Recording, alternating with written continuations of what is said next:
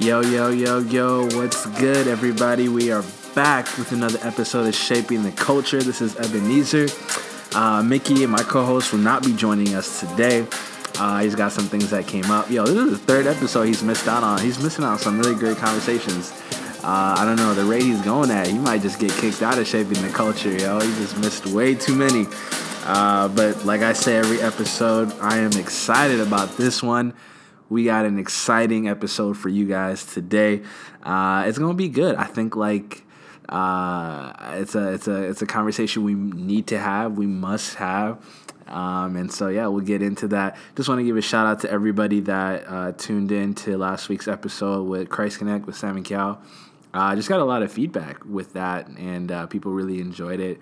And uh, man, your love and appreciation means the most, man. It really, you know, encouragement. I, I always tell people encouragement is something supernatural. It just goes a really, really long way. And so it just motivates us to continue doing this and continue working at this and continue uh, just dropping episodes, giving you guys content, and even helps us stay motivated to be consistent as well. So thank you guys for the love and support. It means a lot. I'm glad that you guys are enjoying it. Um, hope all is well. By the way, I hope whoever's listening right now, you're doing well. Hope all is well with you. Uh, right now we are. I always I gotta break down the weather every episode, but I just you know it's tradition now. It's cold, y'all, in Minnesota right now. It is cold. I woke up and it was 22 degrees. Yo, I literally brought out my winter jacket. Um, I'm currently looking out the window in my apartment and it's snowing and I um, I'm fighting for joy. So please keep us in your prayers. Let me just actually share a revelation. Actually, I uh, woke up this morning discouraged and upset, and um, I you know I. I've been learning this about myself, but you know, even when it comes to you know when it comes to different seasons spiritually, but you know, even when it comes to seasons in actual like like real life like the the season of winter right? This is the season that we're in. Um, i've realized i worship my season more than i do god. Meaning uh, if if it's cold out, it's gonna affect my mood. If it's cold out, it'll affect the way I think and process. It'll affect the way I engage with people, and it shouldn't be. It shouldn't be. God is still on His throne, whether it's storming or raining or it's snowing, uh, whether things went my way or not, whether or not I have to put on my winter jacket. God deserves my worship. God deserves my obedience. And so, uh, wherever you're at right now, you might be in LA enjoying the sun everything is going well um, as far as the weather is concerned. But just an encouragement to don't let don't let your worship be circumstantial. God has a reason.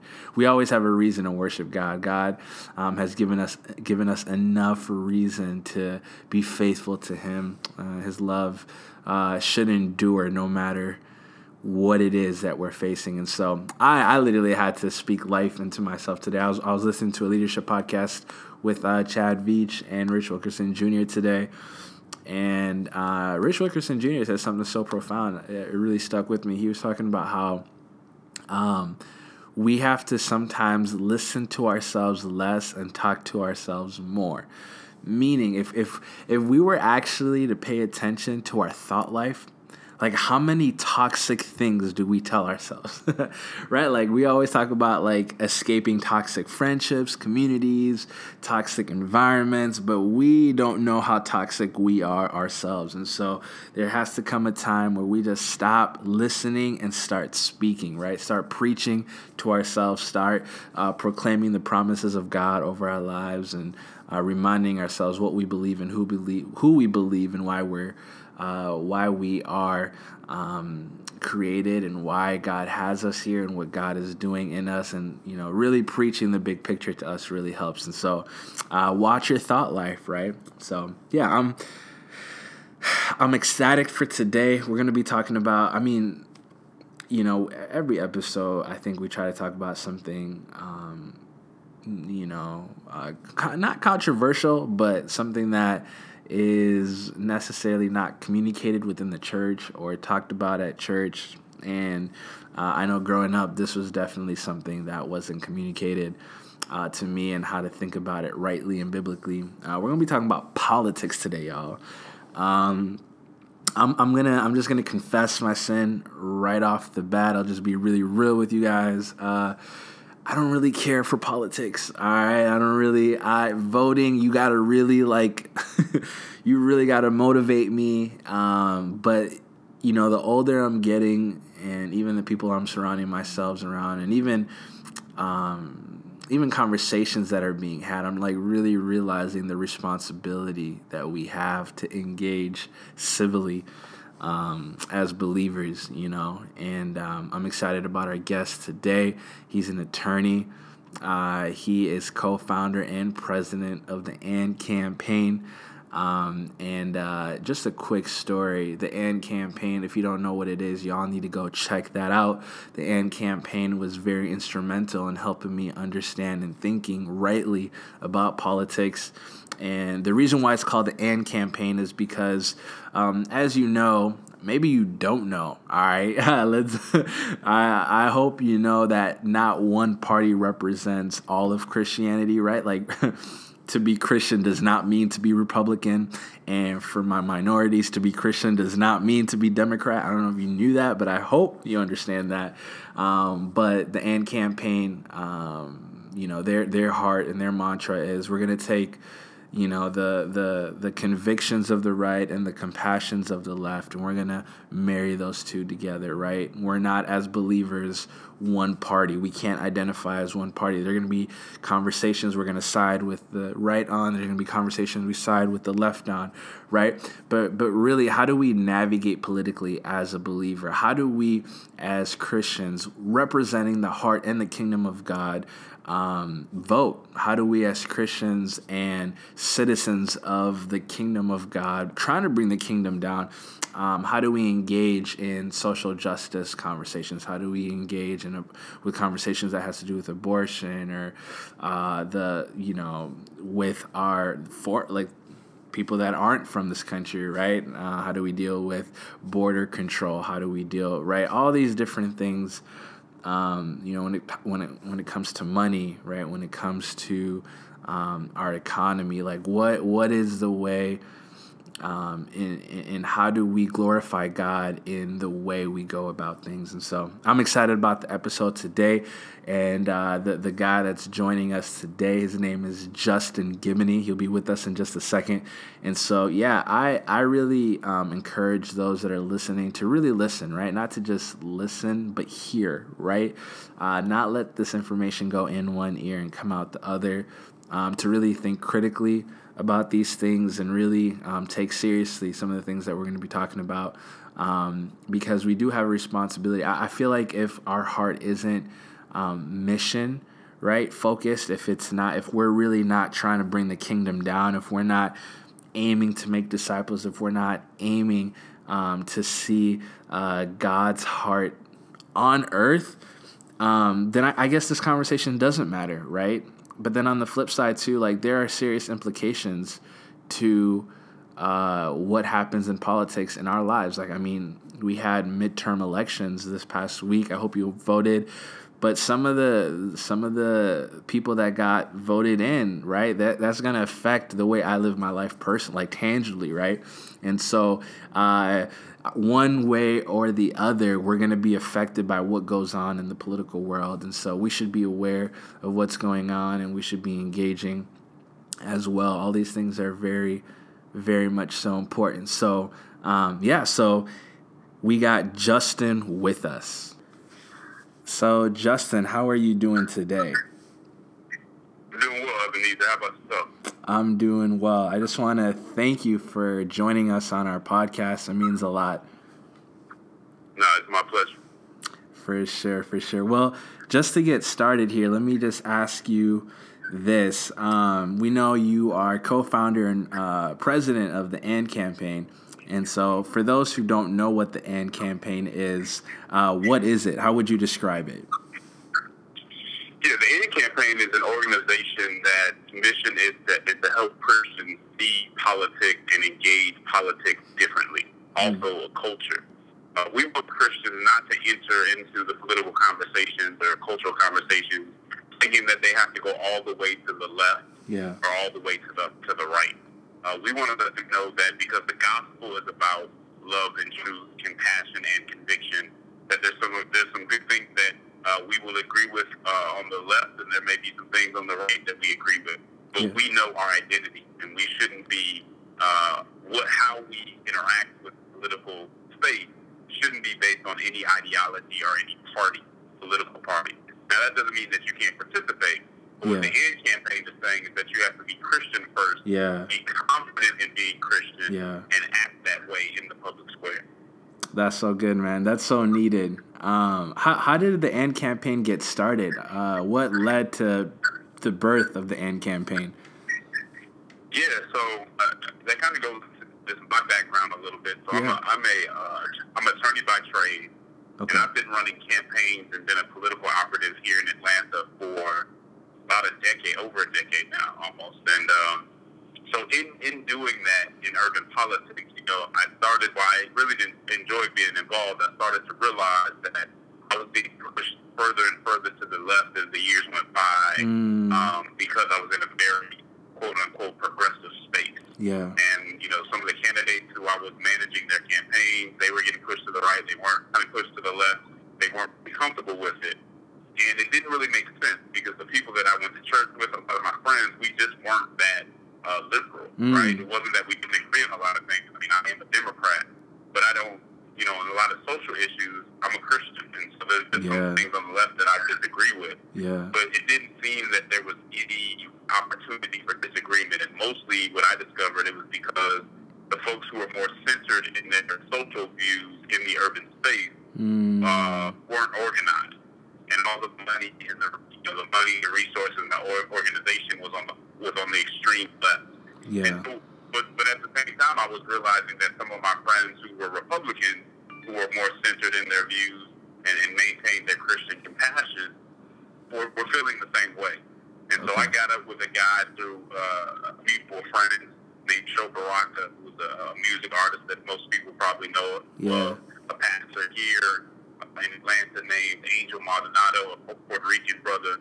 And we said, man, we need to create something so that Christians engage politics in a better way. Yeah. Because it was our it was it was our thought that Christians should engage politics because we think politics is really a, a good tool for love loving our neighbor. Yeah. It's a good way to be influential on society to say, hey, we we take care of people and we also need to have values that help us all out. Yeah. Um, and so how can we do that? So we started playing around with messaging and we came up with the AND campaign, which literally A-N-D means compassion and conviction. Yeah. That we wouldn't go into the public square and go all the way to the left because if we went all the way to the left, we'd be surrendering our compassion. We wouldn't Mm. go all the way to the right because if we did that, we'd surrender our uh, convic- uh, I'm sorry, we can surrender our convictions on the left and surrender our compassion right. Yeah. And so, based on Ephesians 4:15, Mm. understanding that the gospel, the gospel is about love and truth, That's good, man. we knew that we had to go into the public square and speak about both. That's good. That's so good. Um, it's it's needed. I, I I mean I've you know communicated with you and kind of told you how the AND campaign has been very instrumental in helping me understand that because I lived in that tension too and not not really knowing how to navigate that in the AND campaign kind of gave me some clarity in, in, in going about that space. Um, I, I had a question. I mean, this week has been pretty crazy uh, with all the midterm elections and uh, the primaries and whatnot. And I I mean, you're in Atlanta right now, right? If I'm not mistaken. Yeah, that's right. Yeah. Have you guys uh, kind of like come to a conclusion, or are they still counting votes, or what's that looking like right now? Yeah, so they're still counting votes. In fact, I think because military votes don't have to get here until Friday, Yeah. it won't be until tomorrow or after where they they'll actually know what the exact vote was. And so uh, you're talking about the governor's race Yeah. between Stacey Abrams and Brian Kemp.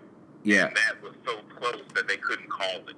And Okay. so they're still counting the votes. It looks like if it stays the way that it is, then Brian Kemp will win without a runoff. Mm, But if he doesn't, if, if because there were three candidates, if one of the candidates doesn't get 50 plus one vote, then it goes into a runoff. And so the top two candidates would have to run for another month. Um, okay. and that's a, uh, one of the rules. One, that's one of the laws in, in Georgia that's specific to Georgia. Okay, bet. Dope, dope. Um, I, you know, I one thing I really wanted to ask you, especially in light of all that's been going on this week, is how important do you think it is for a Christian uh, to vote? Yeah, I think I think it's extremely important. But not only is it important to vote, it's important to be civically engaged, which is more than just voting. Mm. And I think even even some of us who vote, we just wait until the vote, and that's all we do. Yeah. But if we're going to start with voting, yes, uh, it's important to be informed. Uh, it's important to, to just engage because again, elections have real consequences for people. It Yeah. could be it could be the difference between somebody having health care or not having health care. Wow. Yeah. It could be the difference be- between, you know, a, a young lady being that abortion is the only option or, or, or seeing that there is there are other options better options. I mean, these have real consequences that affect people's lives. Yeah. And so we should be engaged. But in order to truly engage, we have to have um, institutions that we're supporting that, that can inform us. Because the truth of the matter is, your average person doesn't have time to go through all this stuff themselves. And so the AND campaign wants to be a resource to make it easy for you to be aware of what's going on, to make it easy for you to have an on-ramp to get into advocacy and, and join with the rest of the body. Yeah. Because that's the other thing. Advocating by yourself is just not as effective. We know that as Christians, we're supposed to work as a body, and so we should work as a body in civics too. We should hold each other accountable. Yeah. Making sure that we're all engaged in the right way. The other thing is if we engage with other groups without our identity, and I've seen this happen a lot, we Mm. take on the other group's identity, right? Wow. So, you know, we can have what we call co-belligerents, which are people who are may not be Christian, but that they are fighting for issues that are important to us, and we can join with them Yeah. kind of in, on an ad hoc level and work with them. That's a good thing. But what seems to happen oftentimes because Christians don't go in without confidence in their own identity and confidence in their Mm. own beliefs, Mm. they take on the identity of others. So, for Yeah. instance, I think a lot of what Black Lives Matter did was total.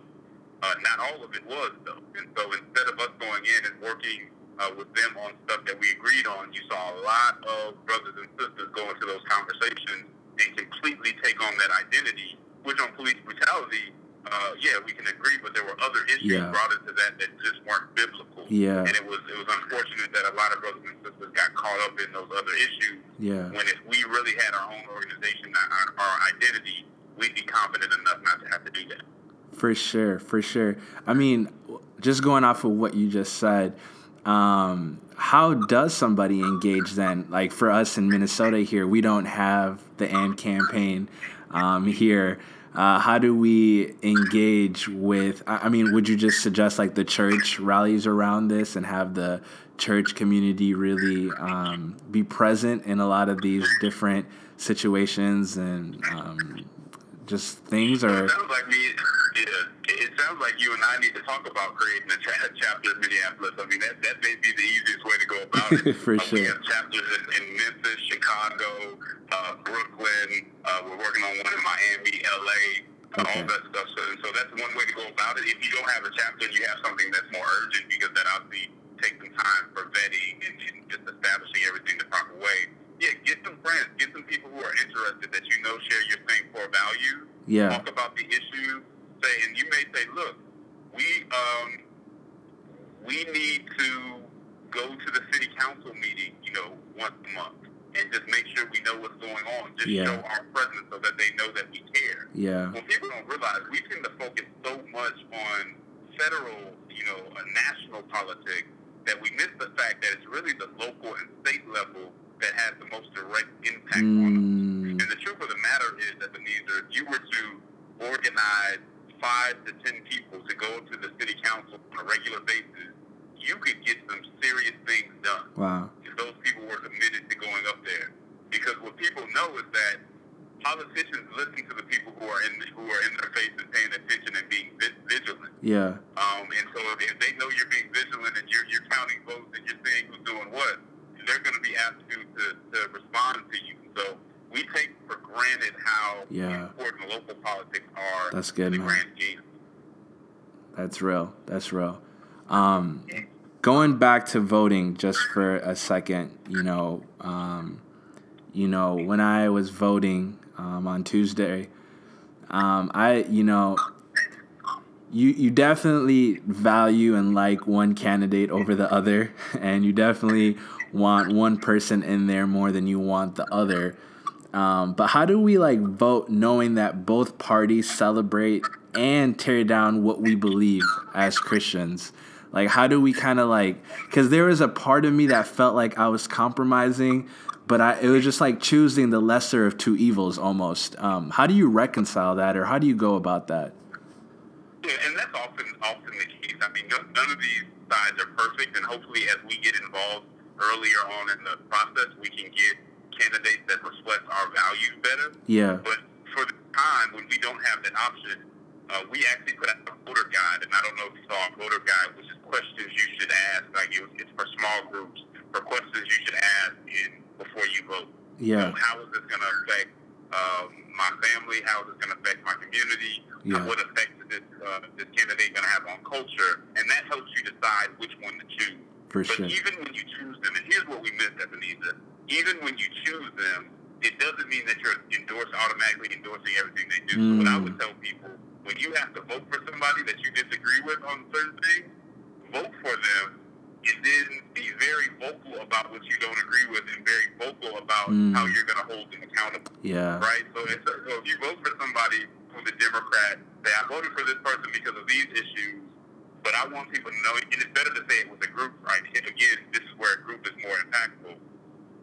Um, but you come out and say it's a group, and maybe you can put a statement out to say, we do not want this candidate to go too far uh, when it comes to uh, taking away abortion restrictions, or we don't want this person to go too far on some other issue, so that they know I voted for you. It is Yeah. not an endorsement of all your issues. That's good. And Yeah. rarely do we do that. Usually, what we do is we choose a side, we treat them like our champion, and we Mm. just support them through whatever else because we just want them to beat the other side. That is not the way to be effective in politics. That's good. That's good. Yeah, that that's definitely helpful. Thank you for answering that.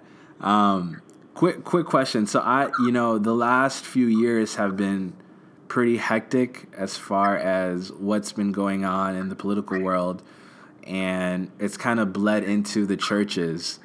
And I, I don't I don't know if it's the the political climate that's made a lot of the division, but there has been a lot of division within the body of Christ.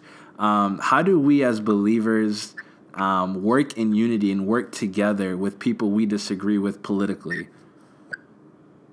Um, quick story before. That's a very good question. I, I think it starts with having a perspective on the whole, having the full picture, right? So Yeah. people come into politics and they say, because I disagree with you on this very serious issue, I don't want to talk to you. I don't like you because you're just a bad person. Yeah, And that's just a very immature or overly um, emotional way to go about it. Most of the issues that we are serious about is because they, they have serious consequences. yeah, But we can't just say that only on the issues that don't matter so much I'm going to be civil. No, we have to be mature enough to say I'm going to be civil on every issue, but I'm also going to be informed and articulate on that issue. So I yeah, think the best way to work with people that you disagree with is trying to find common ground, yeah. being respectful, hearing them out, and admitting when your side is wrong. You know, I, Mm, like I said before, I'm, I'm a Democrat, but I'm pretty ind- a very independent Democrat just because of some of my other views. yeah, Uh, but one of the things that I found to be effective with, with people who are Republicans or otherwise is admitting where Democrats go wrong. Coming into the conversation like, you know, you're right. We could do that better, and I actually disagree with them on that. Mm, That gives you credibility to have an open conversation. yeah, But usually what we do is we go in there trying to de- defend our tribe and not wanting to admit that we done, if we've done anything wrong, almost as if that, that means we would lose ground. Right. And that's just the wrong way to go about it. Yeah, we yeah. have to be able to talk to people who we disagree with, not on the small issues, but on some very serious issues. And we have to have the emotional maturity Mm. to do that in a civil manner. That's good. Yeah, I mean that it, it's just been tough the last couple years because um, people feel betrayed. Like I was, um, you know, I, I was meeting with some friends last night, and um, you know, they they were just kind of they go to a, like a predominantly white church, and just kind of hearing some of the things that they had to say um, in regard to politics and their people group like she was uh, from mexico it really like it really hurt her and even made her want to leave the church altogether. And so I just, you know, how how do we like, you know, being emotionally mature is definitely a key aspect. But how is how do we know when too much is too much, or how do we know where this is something we should engage in, and this is just no benefit at all? There, there, this conversation is going nowhere. You know, that, that's very good. Know when to cut off a conversation, right? Because what, what I'm hearing is that the other person is considerate. If the other person isn't being emotionally mature, we have to know when a, in a conversation is, is becoming toxic. Okay. Um, that's not when we disagree. That's when people aren't listening and aren't being considerate. Mm. And so, yeah, there's definitely situations that you have to walk away from. Yeah. There are people and groups that you may have to walk away from after a certain amount of time, after you've been gracious, after you've tried to make it work. That's Yeah. just something that you, there's no bright line rule for that. That's just something you have to fill out. But we do want to watch just being hypersensitive about an issue. These are serious issues. Learn as much as you can about it. Get the facts and try to articulate the facts Yeah. in a way that people understand, but also lean on the, um, you know, the ultimate decider or the ultimate decider of what's right and wrong for us is the gospel. Yeah. And so we have to go to the book with an open heart and let the Holy Spirit work on us to tell us what is right. Once we have that understanding, we know the good, we know the good book. Lean on that to explain to people why this is important. I recently gave an apologetic to uh, a lot of white evangelicals on why justice was very important. Mm. Um, and it and it and it actually was fairly successful. You know, Wow. recently there was a group of white evangelicals who put out a statement saying why we shouldn't really engage in social justice issues, and I just I just considered against against that based on the gospel. And Yeah. what people don't realize, and one of the things we have to be articulate about, is that there are a lot of people that take their political ideology and think that it's biblical theology. Yeah. And I think in a lot of ways, some white evangelicals have done that. So my argument has been, you're mistaking what is really your a political argument Yeah. for a biblical argument. You're you're you're taking what has uh, placed you and kept you in power and making it something that the Bible defends that it does not defend. I mean, whether you're in Mm. Isaiah, whether you go to Luke in the New Testament, Old Testament, wherever you go, there's always a conversation about justice. Yeah. No one will deny that we have a just God. So if we have a just God, and this is a God that uh, uses us to accomplish His ends, then of course He would want us to be a part of justice. Yeah. Because if it's His ends, then that only makes sense. Now, where I do give some more conservative Christians, uh, where I do uh, uh, give them some uh, merit to what they're saying, is that some people do take the social justice conversation and go too far Yeah. and apply it to issues that just aren't biblical. So I get the I get the hesitancy there, but that doesn't mean that we walk away from justice altogether. I tend to think that if you see somebody doing uh, justice the wrong way, or you see them with a distorted uh, version of justice, the answer is not to walk away from justice. Answer is to give them an example of, of a better way to do it. And we just have failed to do that in a lot of ways. But it's hard. And when we put it in perspective, it's just like evangelism or anything else. People aren't automatically going to listen, Yeah. right? Yeah. I mean, if you think about when I when Isaiah got his commission, Isaiah was among people who were not being righteous. They weren't being just. He said he looked around and nobody was even standing up for justice at all. Yeah. And, and God told him in his commission, just do what I told you to do. Mm. Isaiah asked God, well, how long do I have to do it? And God's like, you, you may have to do it so everything is destroyed. It doesn't matter. Yeah. You're my child. You just do it because it glorifies me. Yeah. And that's what we have to get. Because when we start thinking that it's us who change people, that's humanism. That's not Christianity. Yeah. That's good, we man. do this thing and we fight for justice because it glorifies God. And we have to keep that in perspective. For sure, for sure. That's so good, man. You said a lot of good things there. Um, I, I once heard you say, I think I was like watching a YouTube video, and you were saying that it was important for us to vote um, our values. And you were saying how everybody votes from their value system, right? And I never thought about it like that. I didn't really.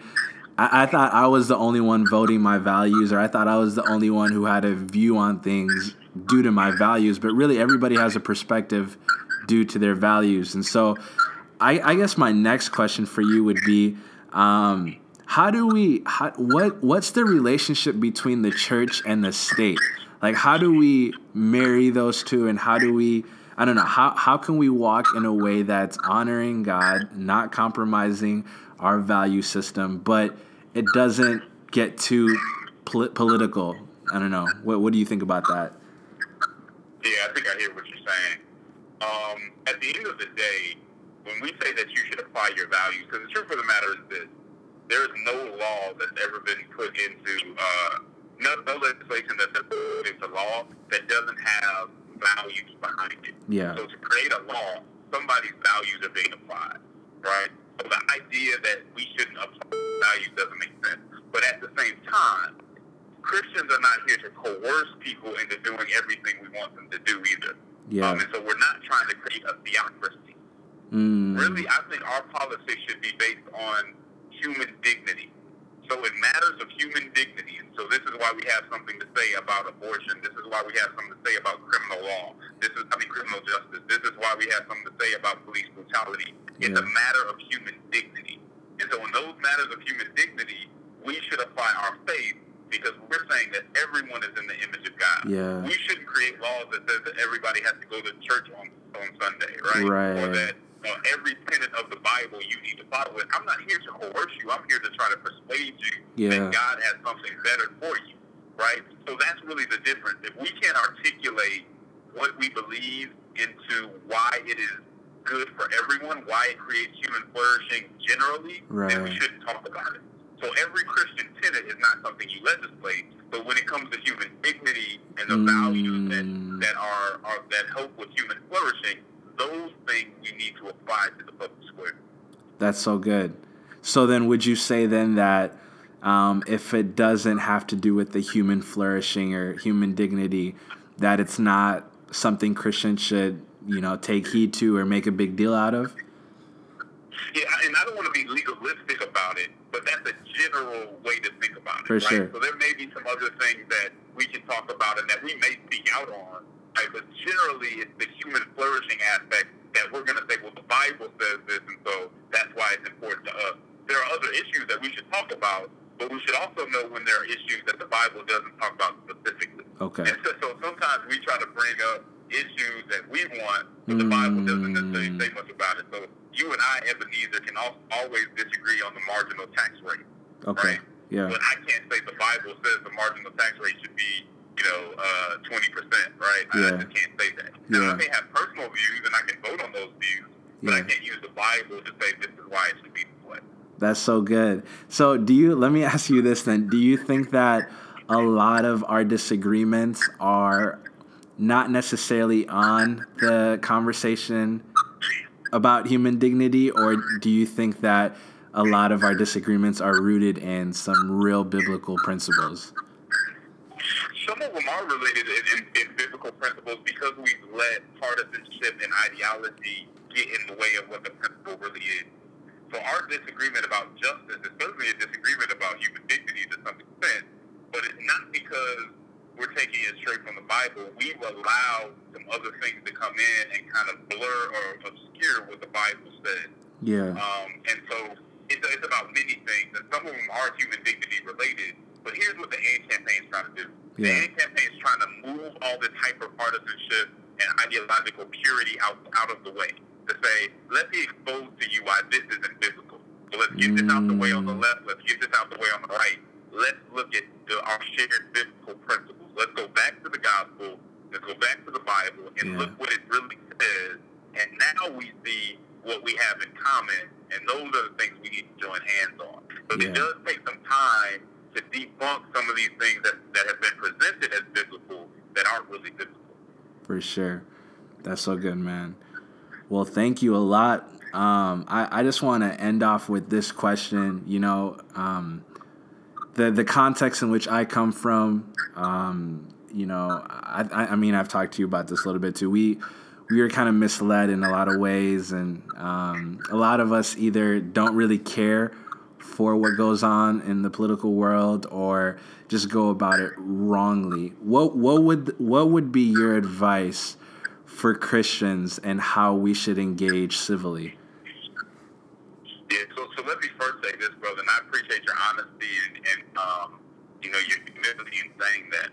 every Christian context and culture has its blind spots, right? Mm. And so I, I can talk about the blind spots of my tradition, and other people should talk about their blind spots. The problem is when you don't when you don't look and try to reach out to others to see what your blind spots are. So, I, Ebenezer, I, I appreciate you for taking the time to do that and realize that those blind spots are there. If more Yeah. Christians did that, uh, we would be in a better place. So, so thank you for that. Yeah, Um, for sure. But in, in general, we know that we're supposed to love our neighbor like we love ourselves. Yeah. And if your child is going to a school where they're mistreating your child, you're not going to leave them there. You're Yeah. going to go to the school and make sure things change, or you're going to take them out. Yeah. If your child is drinking water that has lead in it, you're not going to sit there and not hold people accountable for that. Yeah. Nobody's going to just sit there and do that. Yeah. If you would do that for your child, Yeah. based on the gospel and based on the great, you know, based on the, this, this commandment, then you're going to do that for others. If you Mm. love them like you love yourself. Yeah. That's good. If you love them like God loves you, then you're going to do that for them also. And so, even the people in these, you know, conservative churches or these other churches that say they don't believe in, in social justice and all that, yes, they do. It's just a matter of who they believe in it for. Because Wow. they're not going to watch their brother or their sister be falsely in prison. Wow. So that means you believe in justice. And that means that you shouldn't allow that to happen to somebody else. So it's really just about applying what we would want for ourselves and the people we care about to everybody. And that's not just Christians. Yeah. Um, and so that's why politics is important because it's a huge tool and it should always be seen as a tool and not a master. Wow. It's a huge tool that we can use to help with human flourishing, to, to show that we are actively socially concerned, and to love our neighbor. And that's it. I mean, it's really not more complicated. Yeah, that's so good, man. I just in that I just gotta have ask one more question. I'm sorry. Um, based off of what you just said, do you think those that um, don't necessarily engage with that mindset in politics, you, you don't see them loving their neighbor in other spheres of life as well? Like it's it's that's just politics is just one aspect that they're not loving their neighbor, but also in different arenas of life that that's not showing up. Yeah, I mean, and it's hard to say. I don't want to say one thing about anyone. Right. I mean, people are different and, and not monoliths, and so we have to keep that in, in uh, we have to keep that in mind. Yeah. But a lot of times, yeah, there's a harshness. Um, sometimes we've hardened our heart to one particular issue, and it is hard to, to show love to, to people across the track because we have some narrative about them that um, that we you know that we just can't get past. Yeah. And I always tell people that one of the greatest things about the civil rights movement Yeah. is that the civil rights movement understood the importance of changing systems and changing institutions that were unjust. Yeah. But there was something even more important than that, Ebenezer. What they understood was that was secondary, making sure that your uh, opposition didn't change you, that they Mm. didn't change your spirit, that nothing that your opponent or enemy did, no matter how much they hated you or Yeah. how much they did to you, nothing could make you hate them, Yeah. right? Yeah. that that was the biggest thing because you could win policy, you could win and change systems, but if you allowed your opponent to make you hate them, then you were no longer acting in a Christian manner Yeah. because that spiritual component was more important than the other stuff. Not That's that so good. other stuff wasn't important. Yeah. And so when we allow ourselves to dehumanize others, because the only way that you can look at somebody's pain, and we can't do everything, but the only thing way you can look at somebody's pain and not want to do something about it is if you're not looking at them the same way that you look at yourself. Yeah. And so we can't even dehumanize the people that dehumanize us. And so Mm. we must try to do what we can do to help people out. And it's hard, but as a group, I think we can do a lot because we serve a God that is that is able. Absolutely. That's so good, man. Well, thanks once again for joining us on this podcast. I that the one time you came to Minnesota, I, I must I have to tell you that that spoke to my soul. You're just a phenomenal speaker, and you know how to really like communicate what you believe in. Um, I just left feeling encouraged and empowered, and so thank you for all that you're doing and fighting, uh, not for the just for the sake of fighting, but for the gospel, for the sake of the gospel, and really uh, letting your identity in Christ kind of drive all that you guys are doing. And so, and thank you. I, I've learned a lot from you, so much from you. And so, thank you for just joining us on this podcast and shedding some light. It's my pleasure, and Ebenezer, let me tell you, your testimony, you come into me after that event to tell me how it impacted you, has encouraged me. Wow. So uh, that, that's one of the testimonies that, that I lean on when I'm talking to people, and Mm. uh, I appreciate I appreciate your open heart and hearing it, and just your commitment to the gospel. I appreciate you, brother, and keep on keeping on. Thank you. I appreciate that so much. Hopefully, we'll get you on again sometime in the f- near future. Let's do it, brother. For sure. Well, thank you. Have a great rest of your evening. You do the same. Take care. Yeah, you too. Well, there you have it. Um, Justin Giboney, uh, such a, a humble dude, um, knowledgeable, um, passionate, and driven. And uh, I, I enjoy that brother a lot. I hope you learned a couple of things uh, listening to this. I listen. I, I know this is, you know, we didn't really. Um, you know, you can't answer every question or get into every question with these podcast episodes, but I really do hope that after listening to this, it just inspires you to have conversations with friends, maybe with your pastors. Uh, feel free to reach out to us and have conversations with us as well. Um, we just want to get the conversation going. And, you know, I, as I said earlier, you know, as I just grow or older, I just feel the sense of responsibility as a believer to really ga- engage civilly. Something Justin really said that stuck out to me is, yo, we do this because we love our neighbor. The, this idea where if we don't want our neighbors being treated, or if we don't want our children or our friends, right, or our parents or um, people we love dearly being treated unjustly, we we would get involved. And so, how much more for others, right? Just because it doesn't touch us immediately, or nobody in our circle gets affected, doesn't mean that we shouldn't fight for those um, that are being um, affected by these things. And uh, I just I just really encourage you guys, and my prayer for you guys is that your love for people may grow. That you, um, like as Justin said, you use politics as a tool to love people like Jesus loved us, um, and and to really start engaging um, politically, right? That this is our responsibility. And so, yeah, again, uh, I ain't got all the answers. I try to bring on people that I think are way smarter than me and have uh, more wisdom than me. And so I know I'm going to continuously be talking to Justin. He's a bright individual. And so thank you for joining Shaping the Culture this week. Uh, we'll talk to you guys next week. Until then, peace and love.